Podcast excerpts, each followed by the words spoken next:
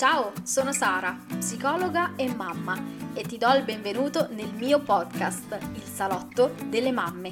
Uno spazio virtuale in cui condividerò con te storie, riflessioni e strategie per vivere una maternità più consapevole e felice, a piccoli passi, giorno dopo giorno.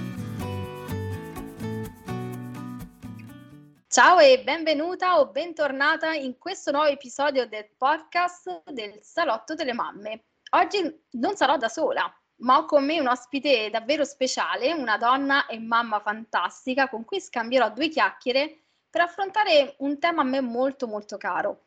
Ma prima di svelarti il tema di oggi, voglio dare un caloroso benvenuto alla mia ospite. Ciao Tarin, benvenuta nel Salotto delle Mamme.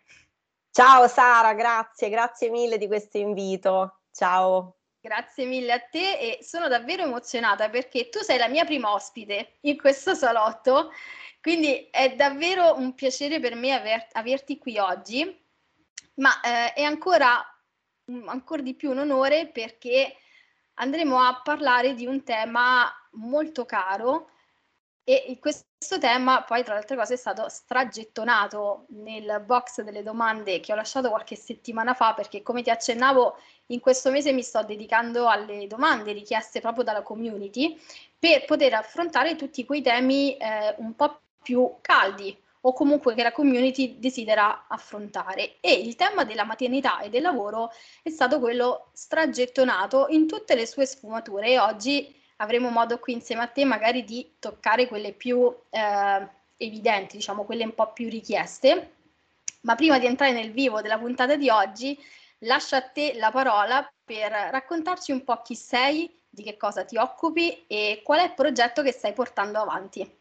Grazie, allora innanzitutto anch'io sono molto contenta di essere qui e soprattutto di parlare di questi argomenti con, con te perché parlare di queste, di queste cose con eh, delle psicologhe è per me sempre mh, mm, eh, molto molto importante perché si sottovaluta sempre molto questo, questo aspetto, si parla sempre degli aspetti un pochino più tecnici, invece è molto molto importante partire proprio a monte che è quello che faremo un po' oggi insieme. Esatto. Allora, io eh, mi chiamo Tarin di Ventura e ho fondato circa un anno fa un lavoro per mamma che è un uh, servizio che, di consulenze personalizzate che aiuta le mamme a ricollocarsi nel mondo del lavoro post maternità eh, sia se si sente il desiderio, diciamo, di cambiare lavoro, cambiare settore, cambiare azienda, cambiare qualcosa, oppure si sente proprio il desiderio di cambiare vita, per cui a volte molto spesso il lavoro di prima eh, non è più conciliabile con i nuovi ritmi, la nuova vita da mamma e quindi si sente l'esigenza di fare un cambiamento. Molte volte questa esigenza si sente ma non si sa bene nemmeno dove andare poi a, a parare, cosa poter fare, perché chiaramente e anche giustamente eh, non tutte le persone hanno hanno ehm, in mano tutti gli strumenti per poter ehm, decidere la propria strada perché spesso non si sa proprio quali, quali strade possono essere prese. E quindi anche aiutare le persone a capire che ci sono tante alternative oltre magari alle due o tre che vede che sono le più comuni eh, per poter appunto andare a creare una situazione lavorativa che sia conciliabile al meglio con quella mh, mm, personale da mamma in questo caso. Quindi questo è quello che, eh, che faccio e, e, il tema quindi è quello del rientro al lavoro eh, post maternità sia eh, se si, se si vuole cambiare appunto lavoro sia se si decide di cambiare proprio vita. A tal proposito, hai proprio detto la parola chiave, perché una delle domande eh, che è stata um, trascritta nel box è stato proprio come poter vivere serenamente il rientro al lavoro. E credo che questo sia indipendentemente una libera professionista piuttosto che un, uh, un lavoro da dipendente, forse dipendente magari il peso, non lo so questo, poi magari anche tu in base all'esperienza tua puoi raccontarci, no? Però personalmente, ad esempio, io più nella seconda uh, gravidanza piuttosto che nella prima, nella prima ancora ero una giovane psicologa neoabilitata, quindi diciamo che il post parto ehm, un po' me lo sono goduto, ecco. Uh-huh. Ovviamente nella mia seconda maternità ero un po' nel, nel vivo, ecco, avevo iniziato ad accelerare un po' il motore, a, ris- a, riscaldare un po' i motori e quindi mi sentivo anche un po' in dovere rispetto alle mamme che erano dall'altra parte che già magari dopo due mesi eh, dal mio secondo parto mi richiedevano Sara quando è che rientri, Sara quando è che rientri, io sentivo, mi sentivo in dovere, no? Però dall'altra parte eh, mi sentivo in dovere nei confronti di mio figlio, no? Di, anche certo. perché, però credo che indipendentemente che si lavori come dipendente o libero professionista, il rientro al lavoro per noi donne, mamme, è davvero faticoso. Sì, partiamo con il dire che non esiste un, un meglio e un peggio, cioè nel senso il dipendente non è meglio del, del libero professionista e non è peggio, eh, perché non lo è in senso assoluto, nel senso che dipende tantissimo uno dalle esigenze personali, dalla storia, dal background, dal supporto, da tantissime cose che sono talmente tanto personali che è impossibile dire è meglio una cosa e meglio l'altra. Chi lo dice eh, porta l'acqua al suo mulino in qualche modo perché non è assolutamente così. Eh, anche il lavoro dipendente ha tantissimi vantaggi, ovviamente il lavoro da freelance ha il vantaggio che ti gestisci meglio il tempo, ma eh, ci sono tante cose da considerare, non c'è soltanto questo, altrimenti faremo tutti i freelance e non esatto. è così. Ha i suoi pro e i suoi contro. Esatto, e in entrambi i casi è molto molto mh, complesso il, il, rientro per vari motivi. Prima di tutto perché eh, noi torniamo al lavoro che non siamo più le persone eh, che eravamo quando siamo, abbia, siamo, andate via e questo purtroppo, almeno personalmente, è una cosa che vedo, insomma, non è molto molto... Ehm, come si dice, cioè, non viene molto recepita nel momento in cui una persona sta affrontando magari il momento della, eh, della, gravidanza, cioè si pensa sempre che ma sì sì poi io torno, sono uguale a prima, giustamente non abbiamo le, gli strumenti per capire che poi invece cambierà tutto e cambieremo anche noi.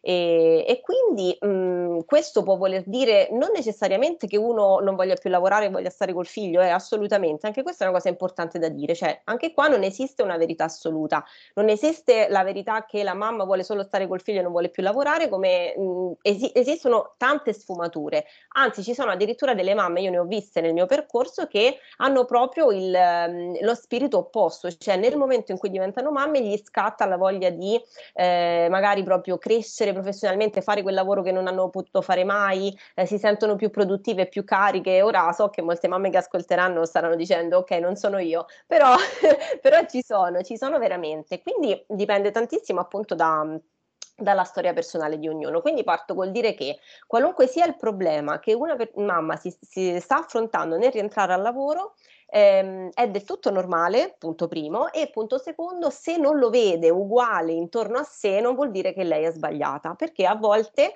eh, magari si sta in dei contesti in cui per caso o per altri motivi eh, tutte le persone intorno a noi fanno una determinata cosa, quindi noi che magari abbiamo un, uno stimolo opposto ci sentiamo noi sbagliate. Non è assolutamente così, quindi questo intanto è, è, è da dire. Quindi lavorare su, eh, inizialmente su quello che tu vuoi, che è la cosa più importante. Cioè, tutti i miei percorsi partono da eh, questa domanda qui, cioè tu ma tu però, non la suocera, il marito, l'amica che ti ha detto così, cioè tu che cosa vuoi? Vuoi tornare al lavoro? Non vuoi tornare al lavoro? Perché se è una decisione presa da altri, dove altri può essere anche in posizioni della società che ti senti, eh, non sarai mai felice, non sarai mai contento, qualunque sia la scelta di cui stiamo parlando, che sia licenziarsi o che sia tornare, non importa quello, ma è una cosa che devi volere, altrimenti eh, già la maternità è difficile, i primi mesi sono difficili, dobbiamo assolutamente ascoltarci e capire che cosa vogliamo e andare in quella direzione là. Se non ci riusciamo, possiamo chiedere il supporto eh, di una psicologa perché non c'è assolutamente niente di male nel non sapere proprio dove andare a, a sbattere la testa. Sì, come dicevamo prima. Esatto. Una volta che uno ha più o meno un'idea di quello che vuole fare, quindi anche più o meno tornare o non tornare, cambiare o non cambiare, eccetera, poi lì si aprono diversi scenari. Ehm, diciamo che la cosa più difficile eh, dopo aver appunto mh, accettato che non siamo più quelle di una volta, sia a livello psicologico ma anche a livello energetico, perché magari noi siamo convinte di poter fare tutto quello che facevamo prima, non solo non è vero, ma eh, non ammettendolo, eh, le persone con cui interagiamo lavorativamente, che possono essere il nostro capo, i nostri clienti, n persone, ehm, non sono portate a trattarci in maniera diversa se noi non comunichiamo le nostre, non ti dico debolezze, ma anche semplicemente i nostri cambiamenti di, no, di, eh, di, vita. Cioè, faccio un esempio tra tutti, che è il più classico, l'inserimento al nido. No? L'inserimento al nido richiede due settimane in cui eh, entri più tardi, puoi uscire all'improvviso, ci può essere il, no, il problema che devi andare a prendere il bambino, eccetera c'è molto questa tendenza nello sminuire questa cosa, quindi con il capo, con i clienti, dire no, no, ma guarda, io faccio l'inserimento, ma non ti preoccupare, sono operativa come prima, come se non lo stessi facendo. Non è vero. Quindi che cosa succede? Che mh, dall'altra parte uh, non si pongono il problema perché dice ok, mi ha detto così, non può essere l'altra persona che ti dice oh ma sei sicura, guarda che l'inserimento è tosto, no? A meno che non sia una donna mamma. Esatto, no? esatto, esatto. E, ehm, quindi dall'altra parte non, nessuno si preoccupa perché tu hai sminuito tu non riesci ovviamente a fare tutto uh, come hai promesso, si crea non solo ehm, ovviamente a, a, livello lavorativo pro- delle problematiche, perché se tu chiaramente non ci sei, eccetera, ma anche molta frustrazione, molta ansia mh, da parte tua perché hai promesso una cosa che non riesci a mantenere. E questa è la stessa cosa quando si, si, ricomincia a lavorare. Ricominci con un bambino di 3, di 6 mesi, sì, sì, ma io ti garantisco l'impegno che ci mettevo prima. Io capisco la buona fede di chi dice questo, però è molto più importante invece essere oneste con se stesse e eh, con le persone che abbiamo davanti perché questo cre- creerà meno incomprensioni, meno frustrazioni e meno ansie.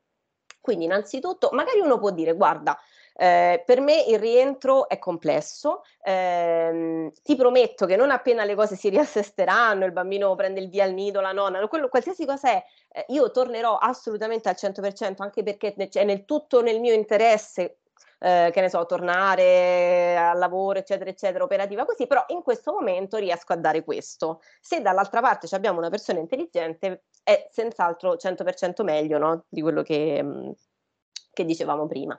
Se dall'altra parte non c'è una persona intelligente, tanto vale comunque cambiare lavoro e andarsene perché le cose andranno sempre peggio. Questo lo dico esatto. proprio con molta, con molta, serenità, cioè nel senso che mh, è importantissimo quando si è mamma avere dall'altra parte non per forza una mamma, ma qualcuno che sia comprensivo in questo senso e siccome ce ne sono di posti così, non viviamo assolutamente, eh, ci sono tante situazioni brutte ma non sono le uniche, quindi mh, è nostro diritto, eh, abbiamo tutto il diritto di cercare una soluzione, un posto di lavoro dove siamo trattate bene e, mm, e, valorizzate per quello che valiamo e non perché dobbiamo uscire un'ora prima, allora diventa un problema. Ecco, su questo mm, è importante avere molta consapevolezza. L'altro giorno una ragazza mi ha detto, ho fatto un colloquio che se io avessi fatto un anno fa prima di conoscerti, di mm, di seguirti avrei accettato, invece dalle domande che mi hanno fatto al colloquio ho capito che eh, sarebbe stato un posto in cui io poi non sarei stata bene come mamma e quindi ho lasciato perdere e questo per me è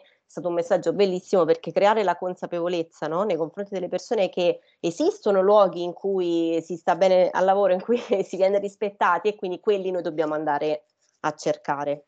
È vero, bellissima questa, bellissima questa esperienza che ci hai raccontato perché secondo me nel nostro immaginario c'è tanto quell'ideale di lavoro invece dove la donna viene vista sempre in modo negativo, no? La donna uh-huh. che ha figli, che ha, oppure che eh, sta per magari boh, in procinto di sposarsi, piuttosto che in procinto di andare a convivere, no? Oppure è giovane, quindi sicuramente vorrà avere dei figli, no? Oppure, e qui poi vabbè, apriamo anche poi il portone poi ai papà, ma lo faremo magari al termine, eh, perché credo che anche con i papà ci sia da fare questo discorso in parallelo no? dei diritti, dell'avere un ambiente lavorativo che rispetti i diritti dei genitori, mamma e papà, no? Assolutamente. Però ancora di più penso per, le, per noi donne io ancora mi ricordo, non so se ti ricordi, un po' di tempo fa l'avevo condiviso anche su, su Instagram, eh, mi ricordo benissimo l'ultimo colloquio che ho fatto nella mia vita, l'ultimo, eh, che era poi per un lavoro in realtà totalmente diverso dal mio, però ero ancora in fase di termine di mh, eh, tirocinio universitario, in procinto di sposarmi, eccetera, eccetera, quindi ho detto, vabbè, vediamo un po' se nel frattempo trovo qualcosa, qualcosa che non aveva niente a che fare con la psicologia, ma era tipo social media manager, uh-huh. cioè cose di questo tipo, siccome da nerd incallita. E, um, ho detto, vabbè, vediamo, avevo un minimo di esperienza in questo, in questo campo, nel settore però turistico qui a Roma. Mi ricordo perfettamente la domanda de, proprio scomoda rispetto a ma sei così giovane, hai intenzione di sposarti? Sì, veramente mi sposerò a luglio, era tipo marzo, una cosa del genere. E poi mi dissero, ah, ma quindi hai intenzione anche di avere dei figli? Ho detto, scusi, ma perché adesso cosa c'entra con la figura che voi state cercando, no? Chiaramente nel mio intento c'era, no? Però l'altro, e, ne, e non ero né sposata né in procinto di avere dei figli né avevo una famiglia, ma mi ricordo ancora la sensazione che mi ha dato quella domanda, ma così scomoda. Certo. Sono uscita da lì, l'ho chiamato, sono andata da Tiger e, e ho detto, guarda, sono sicura che non mi chiamerà mai, perché poi dopo alla fine ho detto, certo che voglio avere dei figli, no?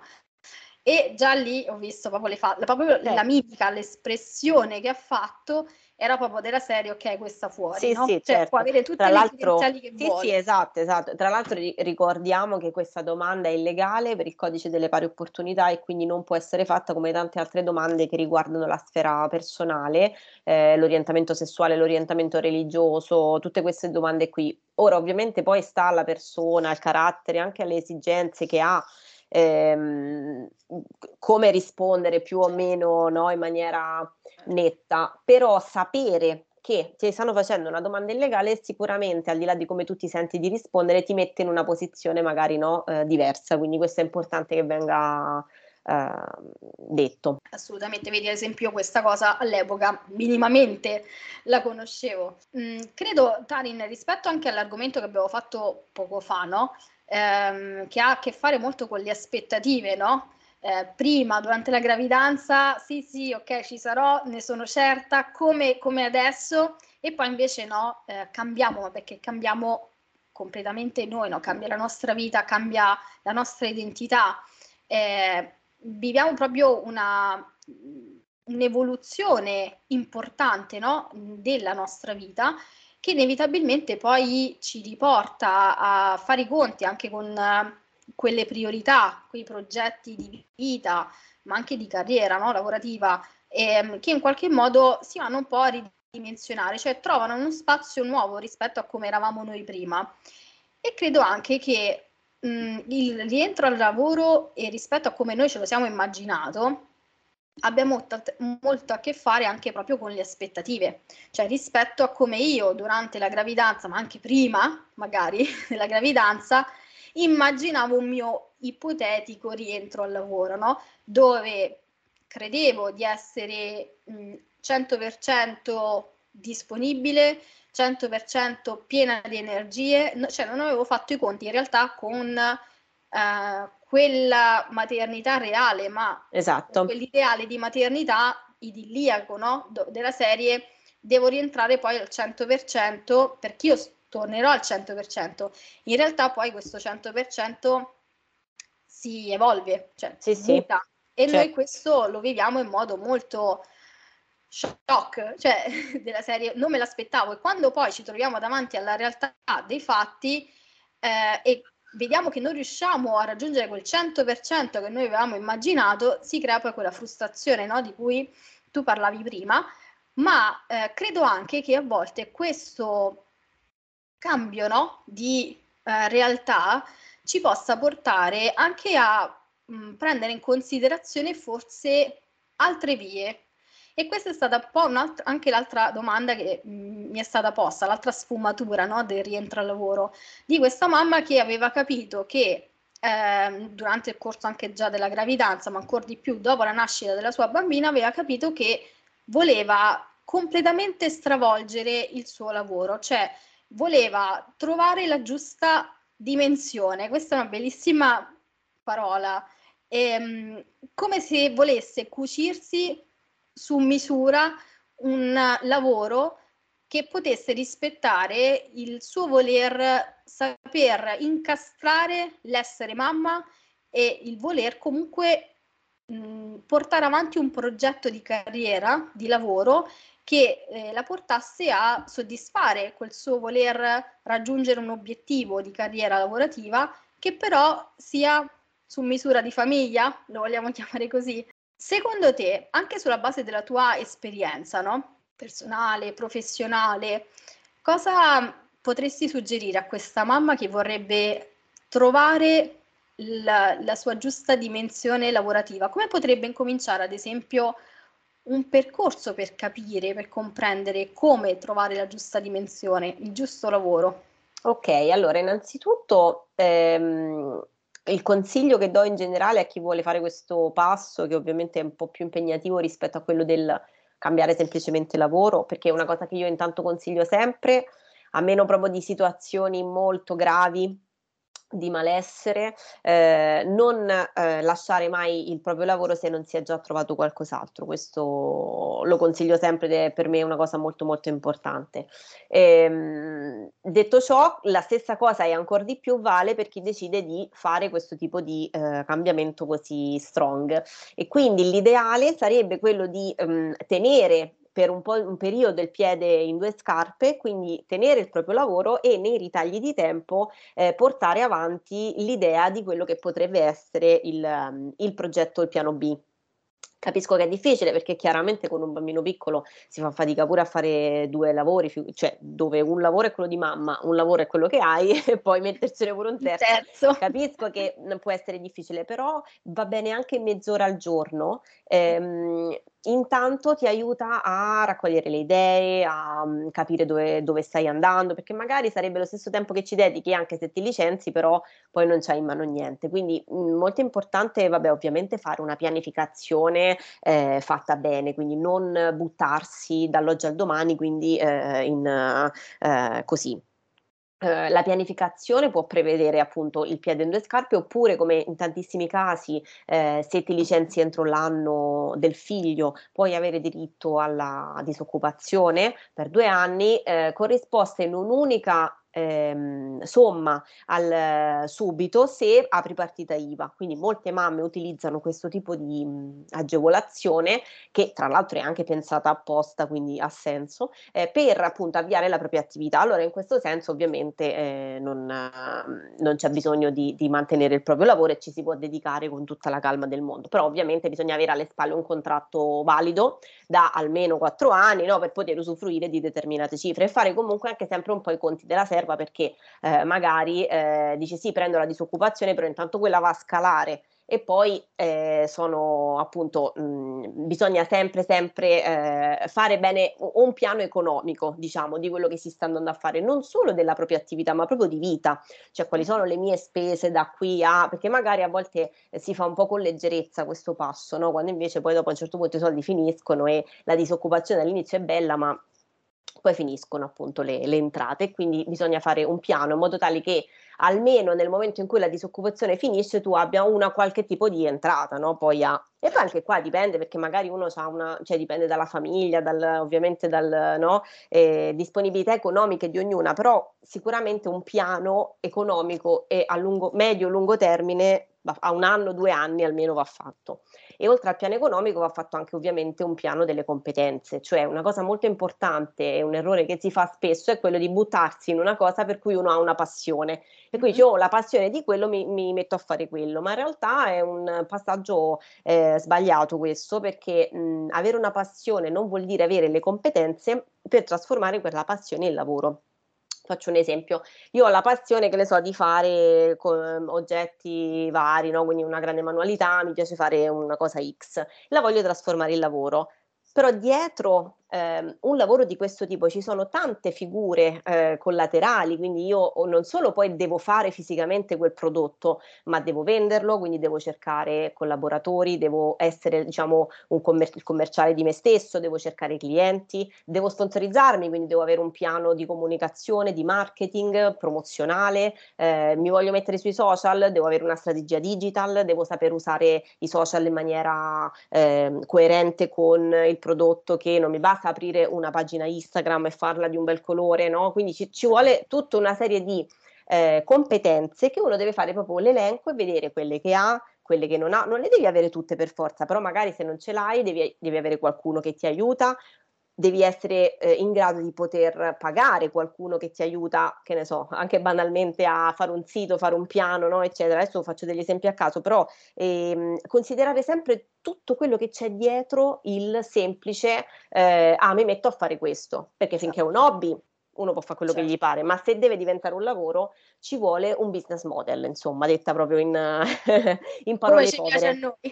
In parole povere ci vuole un business model, quindi ehm, andare a, a studiare eh, il prodotto o servizio che si vuole offrire, andare a studiare la concorrenza, il target, la nicchia a cui ti rivolgi, fare un, um, un piano eh, del, della tua attività eh, appunto di medio-lungo termine, quindi per avere una fattibilità eh, economica oltre che pratica del tuo progetto.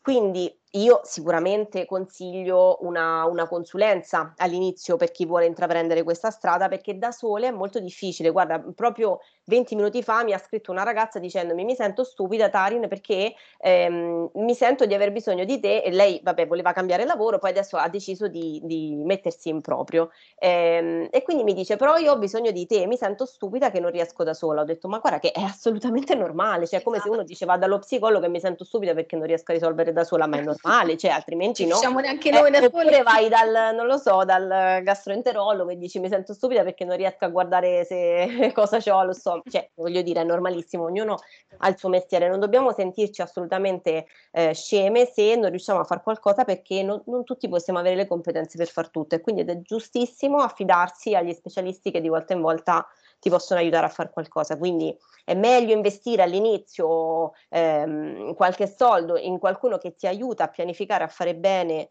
eh, che poi perderne dopo perché sei partita magari in quarta e, hai, eh, e non hai valutato tantissime cose, no? Quindi ecco, il consiglio che do a tutte le persone che vogliono fare questo tipo di passaggio è quello di non viverlo leggermente, anche se in giro troviamo molta comunicazione che invece ci dice il contrario, perché eh, probabilmente per venderci cose, non lo so. Ehm, c'è molto questa tendenza a semplificare. Sì, dai, molla tutto e fai del tuo hobby il tuo lavoro. Fatti una pagina Instagram.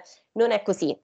eh, non è così. Io mi dispiace a costo di insomma sembrare un po' la guastafeste no, della, eh, della, situazione, però dico sempre che mh, mm, la leggerezza in questi casi, la superficialità con cui viene, viene proposto questo tipo di, di, percorso può far male poi a chi, a chi ci casca e quindi attenzione perché. Mh, mm, eh, perché non è così semplice come, come, sembra, cioè tutto è semplice, ma se vuoi fare una cosa fatta bene, poi non lo è, ecco. Esatto, anche perché è un cambio talmente grande, talmente penso radicale, no? specialmente poi se si passa dall'essere dipendenti no? all'essere poi imprenditori di se stessi, no? perché in fin dei conti poi questo è, nel senso che si diventa imprenditori di se stessi e per essere imprenditori di se stessi da soli non si va praticamente da nessuna parte, no? Perché come dicevi sì. tu, ognuno ha le sue competenze fare prima di tutto un elenco di tutto quello che serve, poi partire dalle cose fondamentali, no? Perché magari all'inizio non è tutto fondamentale, quindi si parte con le cose proprio basiche. Poi dopo, man mano che si cresce, che si va avanti, allora si va a perfezionare, però non bisogna partire con l'idea di fare la perfezione subito, anche perché tanto eh, bisogna comunque sempre un po' provarle le cose, cambiarle in corso, vedere come reagisce il mercato, eccetera. E poi dopo, quando si è un pochino pronti, si cominciano a fare poi altri step. Poi da capire anche le competenze che ti mancano, ad esempio, sono cose che ti servono una tantum o sono cose che tanto prima o poi ti serviranno sempre? Perché allora a quel punto tanto vale formarsi, quindi mh, formarsi per potersele fare da sole. Un conto è il sito che diceva, ah, il sito me lo faccio una volta nella vita che mi, che mi serve, non è che mi devo fare un corso, no, me lo faccio fare, però per esempio altre cose possono essere poi utili sempre e quindi bisogna formarsi e quindi mettere in conto non solo l'aspetto economico, della eh, formazione, ma anche l'aspetto temporale, perché se io per fare una determinata cosa devo fare un corso che dura sei mesi, so già che da qua ai prossimi sei mesi, per esempio, no, quell'output non lo posso dare. Quindi ecco, fare una serie di considerazioni in ordine di priorità, di, no, di, eh, di priorità principalmente, e poi di costi, tempi e tutto quanto. Sulla base di questo capire darsi delle tempistiche, perché se io vedo che sulla base di tutto questo non riuscirò mai a partire operativa da qua a un anno, è inutile che mi licenzio oggi, no? Inizio a fare quello che è, a sentire, a girare, a vedere, eh, bla bla bla, preventivi, cose, amici, quello, quell'altro. Secondo il terreno. Eh, anche perché mh, una cosa che per esempio nessuno ti dice è che ehm, se tu apri una tua attività il primo anno di attività, se sei un fenomeno, ma un fenomeno, ci vai a paro Cioè, a- arrivare a paro vuol dire che sei andata proprio alla grande, quindi non, non si può pensare di appunto avere un, un'entrata subito, no? I, I, milioni come ci fanno credere, anche qua purtroppo c'è anche molta comunicazione sbagliata su questo, no? Quindi non è così, non è aprendo una pagina Instagram che si fanno 100.000 ah. euro all'anno.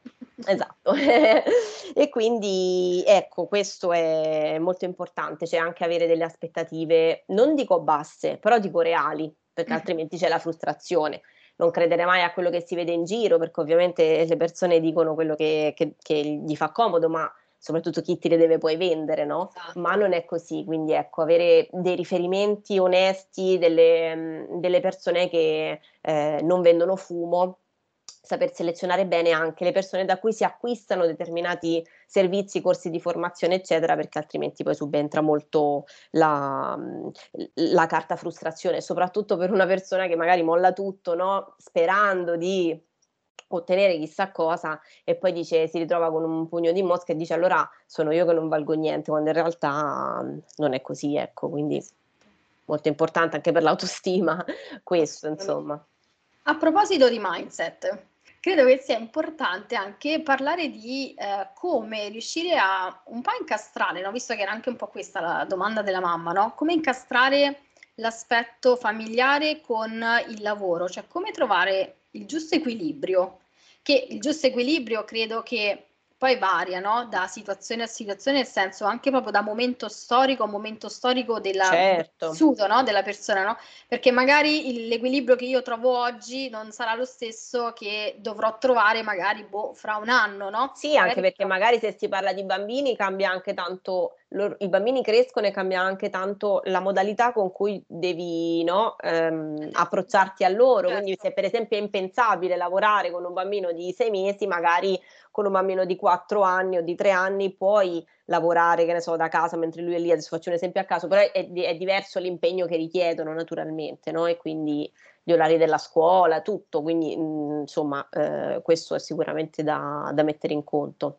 Però a livello di mindset, che io credo che anche questo sia molto importante, no? Mhmm, che le cose vadano di pari passo, no? la parte pratica ma anche proprio la parte ehm, mentale, no? di approccio mentale all'essere imprenditori di se stessi, no?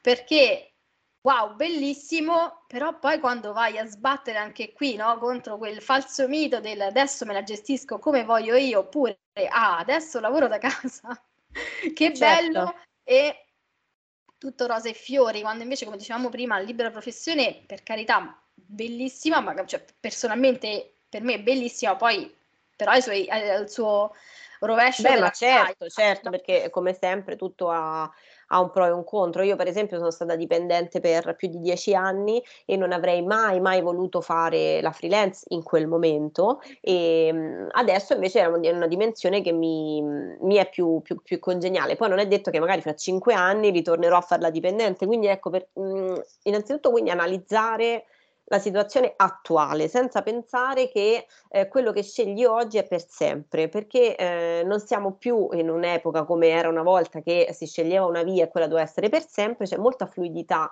eh, nelle scelte, soprattutto lavorative, quindi oggi sei freelance, domani no, eh, chi se ne frega, cioè non vivere tutto come una cosa tipo una decisione mh, della vita, perché assolutamente oggi mh, di definitivo non, non, c'è proprio più niente, quindi anche con molta leggerezza fare questo, ehm, questi ragionamenti, mentre ecco la leggerezza non eh, applicarla, come dicevo prima, a, eh, alla concezione di farcela in maniera facile, però la leggerezza di muoversi nella propria vita a seconda di quello che più ti, eh, ti può essere utile, quello sì, quello lo consiglio moltissimo, perché una cosa che vedo tanto anche nelle ragazze che vengono da me e questa paura dice, eh ma se poi eh, sbaglio, se poi vado a stare peggio, pazienza, ricambiamo, cioè mh, mhmm, il cambiamento è visto come una cosa definitiva, tipo ho una sola carta e me la devo giocare bene, non è assolutamente così, noi abbiamo 100.000 carte, quindi se questa va male si ricambia. Cioè non, mhmm, non dobbiamo essere rigide su questa cosa che non ci viene data solo un'opportunità nella vita, non è così.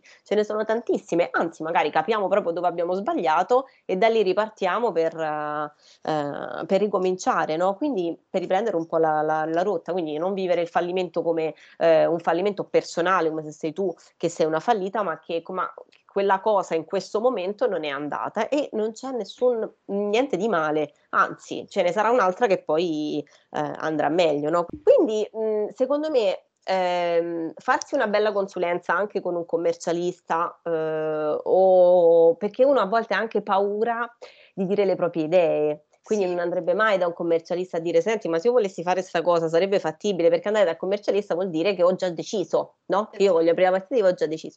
E quindi anche qua un po' più di leggerezza in questo, cioè nel informarsi, chiedere, perché eh, non, sa- non, si può sapere quante veramente mh, possibilità ci sono fin tanto che non le chiedi sul tuo caso specifico, ma chiedere non vuol dire che io adesso devo andare per forza a fare quella cosa, vuol dire informarsi, mettere tutte le carte sul tavolo e poi decidere, decido che no, no, basta, non è che succede niente, hai chiesto una consulenza, a così come quelle che dicono ma non vado a fare il colloquio se poi non mi interessa, ma tu vai a fare il colloquio e poi dopo lo decidi dopo se ti interessa o no, perché il colloquio è un momento in cui entrambi capite se andate bene l'uno per l'altro, non è che nel momento in cui vai a fare il colloquio per forza poi devi accettare, no? C'è molto questa cosa che se si chiedono informazioni poi uno è costretto no, a... E quindi eh, anche su questo più rilassatezza, più eh, cercate il più possibile di, di, avere le vostre risposte per mettere tutte le carte sul tavolo e poi decidere con tutta la, la calma del mondo. E se io volessi iniziare un percorso con te, sì. vagamente, come funziona? Allora, io mh, di solito sento un po' la storia della persona, quindi mh, innanzitutto capisco la direzione che vuole prendere, se ha già un'idea, se non ha un'idea si fa una call gratuita, assolutamente, conoscitiva in cui si capisce più o meno la direzione che si può prendere, che può essere eh, ok, secondo me hai solo bisogno di cambiare lavoro, ok, secondo me hai solo bisogno di cambiare settore, ok, stravolgiamo tutto e cambiamo tutto, oppure a volte ho anche consigliato a delle persone di rivolgersi magari a degli specialisti diversi, quindi psicologo del lavoro, eh, perché c'era troppa confusione in testa e non sono io la persona che ti può indirizzare in quel senso, però dipende, questo è caso per caso, a volte semplicemente c'è veramente solo delle, dei piccoli inghippi mentali no? che poi con una frase vengono sciolti oppure ecco anche magari con delle conoscenze un po' più tecniche, lato eh, fiscale, organizzativo, eccetera, no? Già per esempio dire ah non lo sapevo che si poteva fare questo, poi gli si apre un mondo, le vedi proprio che si illuminano perché giustamente no? Ehm, quindi prima di tutto capire quello che si può fare insieme.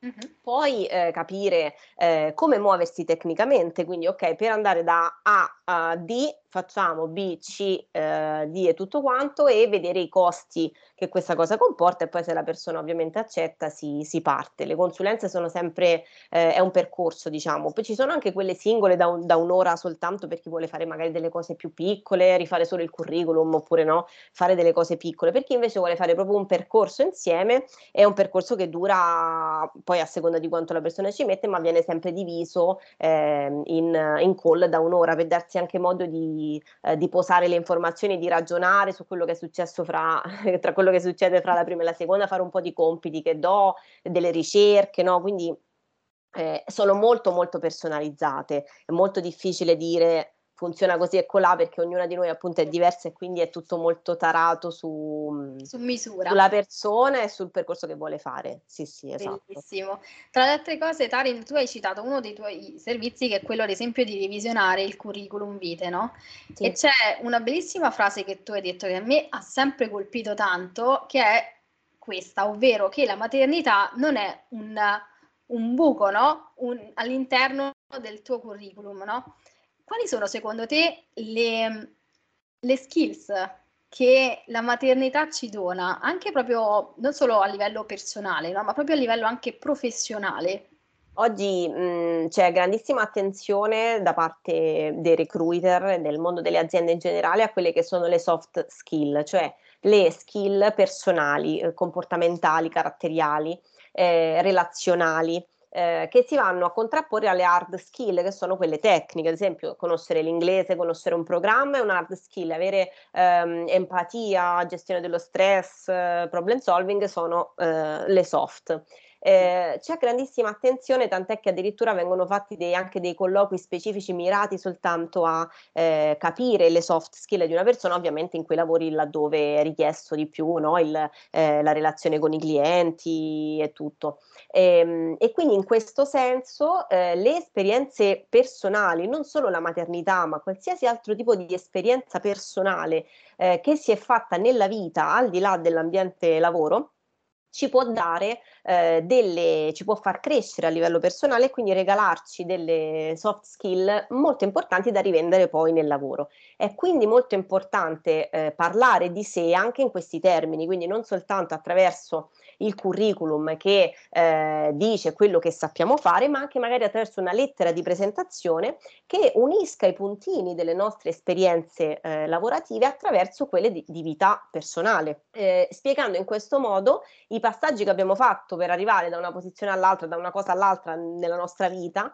ehm, e che cosa quelle cose ci hanno lasciato. Quindi io dico sempre le soft skill, non fate l'elenco della spesa eh, sul curriculum perché quello non ha nessun valore, ma certo. se invece le contestualizzate, quindi le legate a delle vostre esperienze di vita, non di lavoro, nella lettera possono trovare un valore. Parlare molto anche di quello, perché alla fine noi siamo quello che abbiamo vissuto e quindi anche in un curriculum, in una presentazione, eh, due persone che hanno lo stesso identico curriculum, lo stesso identico background, che cosa fa la differenza? Due cose. Uno, come si sanno comunicare, quindi come sanno mh, parlare delle cose che, che sanno fare. No? Se uno è più bravo a comunicarsi, indubbiamente vincerà rispetto a, a, un'altra persona che magari è anche più brava tecnicamente, ma si comunica peggio. E, e, l'altra cosa è chi è in grado di comunicarsi anche come persona, perché non siamo dei robot, no? Quindi ehm, far trapelare anche la persona che c'è dietro il professionista professionista e quindi questo prima di tutto però eh, siamo noi che dobbiamo valorizzare quello che, cioè dare valore, perché se noi per primi non gli diamo valore sarà impossibile comunicare quel valore a, alle altre persone. Esatto, che poi gli altri riconoscono questo valore, esatto. no? unicità. No? Perché e se tu dici come faccio a tornare al lavoro che sono una mamma e ce ne saranno 100.000 che non sono mamme perché devono scegliere me, eh, capisci che no? Eh, siamo un po' lontane dal valorizzare l'esperienza, no? Esatto. della maternità in questo caso, certo. Senti, e invece per i papà? Eh, allora, per i papà, i papà eh, oggi eh, io penso ho anche qualche follower papà perché comunque sono, oggi i papà non sono più come quelli di una volta, quindi sono eh, molto più attenti, molto più presenti. Chiaramente non sono tutti così, ma perché anche le mamme non sono tutte uguali, quindi non si può mai generalizzare, però ovviamente i papà stanno diventando sempre più eh, presenti e attivi nel, nel nucleo familiare e quindi questo anche a livello lavorativo inizia a dare i suoi frutti mh, da una parte, dall'altra anche eh, le sue storture, perché come dici tu, per esempio, anche mh, capita che, che ne so, il papà che chiede un'ora di permesso si sente rispondere, scusa, ma non ce l'hai una moglie che no, che ecco, e quindi è anche molto difficile per loro perché da una parte vorrebbero partecipare alla vita familiare, eccetera, dall'altra eh, anche loro in, in, un certo senso sono penalizzati. Anche mio marito, per esempio, è diventato freelance e per lui poter ovviamente stare di più con mia figlia, no? Però si parla sempre solo di me, ah, la mamma che è diventata freelance per stare con i figli, che brava, lui magari ha fatto la stessa cosa, non so fila nessuno, no?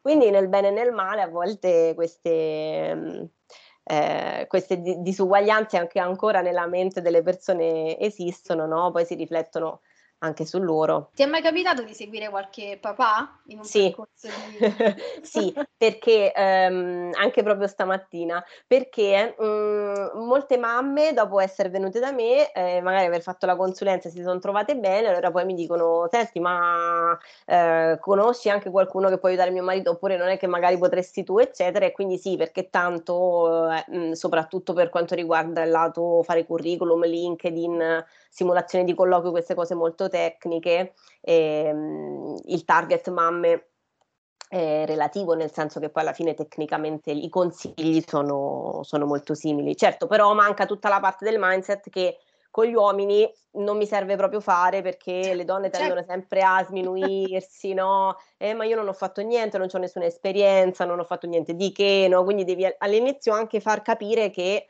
anche a livello tecnico questa cosa si può fare, ma anche a livello psicologico far capire che non è vero, che non hai fatto niente di che, ma che hai tante competenze da rivenderti nel mondo del lavoro. Invece con gli uomini tutta questa parte, spesso, eh, perché anche qua non voglio fare tutta nel buon fascio, però spesso questa parte viene bypassata perché loro partono già molto più consapevoli di noi di quello che sanno fare e di quello che e non è un caso infatti che poi anche nel lavoro sono più, più bravi a chiedere gli aumenti, a chiedere promozioni eccetera perché hanno meno diciamo questa sindrome dell'impostore lì li colpisce meno. Senti Tarin, hai qualche altro suggerimento da, do- da donarci, da lasciarci? Anche e soprattutto in merito alla sindrome dell'impostore che a poco, poco poco fa citato. Hai qualche suggerimento proprio allora, diciamo che una cosa che, che, vorrei, mi piacerebbe molto dire è questa, cioè indipendentemente da quello che volete fare, quindi mh, cambiare lavoro, aprire un'attività, mh, qualsiasi cosa sia, ehm, non partite sempre con l'idea che eh, non ce la farete o che non, ehm, eh, non, siete in grado, non avete le competenze, eccetera, ma non voglio fare il ragionamento, ce la farai, sei fortissimo, eccetera, non è assolutamente questo il mio mood, quindi non è questo tipo di carica alla Gianni Morandi, ehm, per quanto io grande fan però, ehm, non è quello che intendo, ma quanto il mh, mm, capire cioè prima di dire no, non sono capace, non ce la farò mai, ehm, confrontarsi con chi ce l'ha fatta, vedere eh, cosa ha più di te, spesso è niente, mm-hmm. soltanto la voglia di eh, provarci, quindi di dire ok, io eh, queste competenze ce l'ho, non ce l'ho, ma se non ce l'ho, cioè non fermarsi a dire ok, questa cosa non la so fare, no, cioè quindi cosa posso fare per, ehm, per averla, per migliorarmi, per oggi, come dicevo, ci sono tantissimi modi per formarsi, per cambiare anche completamente mestiere se uno vuole e come poi un po' ho fatto io, no? quindi reinventarsi, cioè non fermarsi al primo ostacolo, ripeto, non nella concezione del dai che ce la fai, ma nella concezione del fammi vedere come posso fare, come ha fatto quella persona che ce l'ha fatta, quindi c'è molto questa invidia di noi, io lo dico sempre per scherzare nella mia, nella mia pagina, no? il famoso beata te. Ecco, togliere il beata te dal vostro ehm, eh, dizionario e aggiungere eh, beata me o al massimo eh, vediamo come si può fare per fare come ha fatto lei perché il beata te fino a se stesso non ci porta da nessuna parte quindi se ogni, una persona ce l'ha fatta chiaro che se è la figlia di un miliardario vabbè sappiamo perché ce l'ha fatta ma siccome non siamo tutti miliardari no? mi ha fatto ridere una volta ho sentito un influencer dire che eh, chi apre la partita IVA è solo chi ha il marito ricco non è così No. chi apre la partita IVA e chi magari si è fatta una pianificazione, si è messa delle cose da parte, cioè non vediamo sempre gli altri come se avessero delle cose in più che noi non abbiamo per giustificarci a non provarci. Ecco, esatto.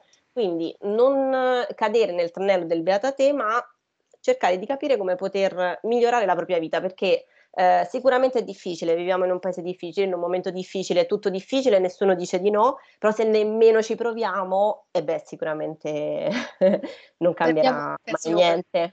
Sì. Esatto. Grazie mille Tarin per questo bellissimo messaggio finale, grazie per questa bellissima chiacchierata. Grazie Io a te. Sono convinta che tantissime mamme troveranno beneficio da, da questo episodio E se non conoscete Tarin, andate a seguirla su Instagram. Io sotto nelle note vi lascerò tutti i suoi riferimenti. E se vi è piaciuto l'episodio, condividetelo sui social o con chi sapete che ha bisogno di una bella sferzata di energia.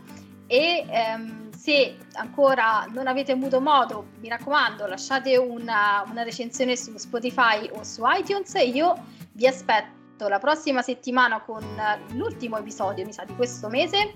E eh, Tarin, io ancora ti ringrazio tantissimo. Grazie a te.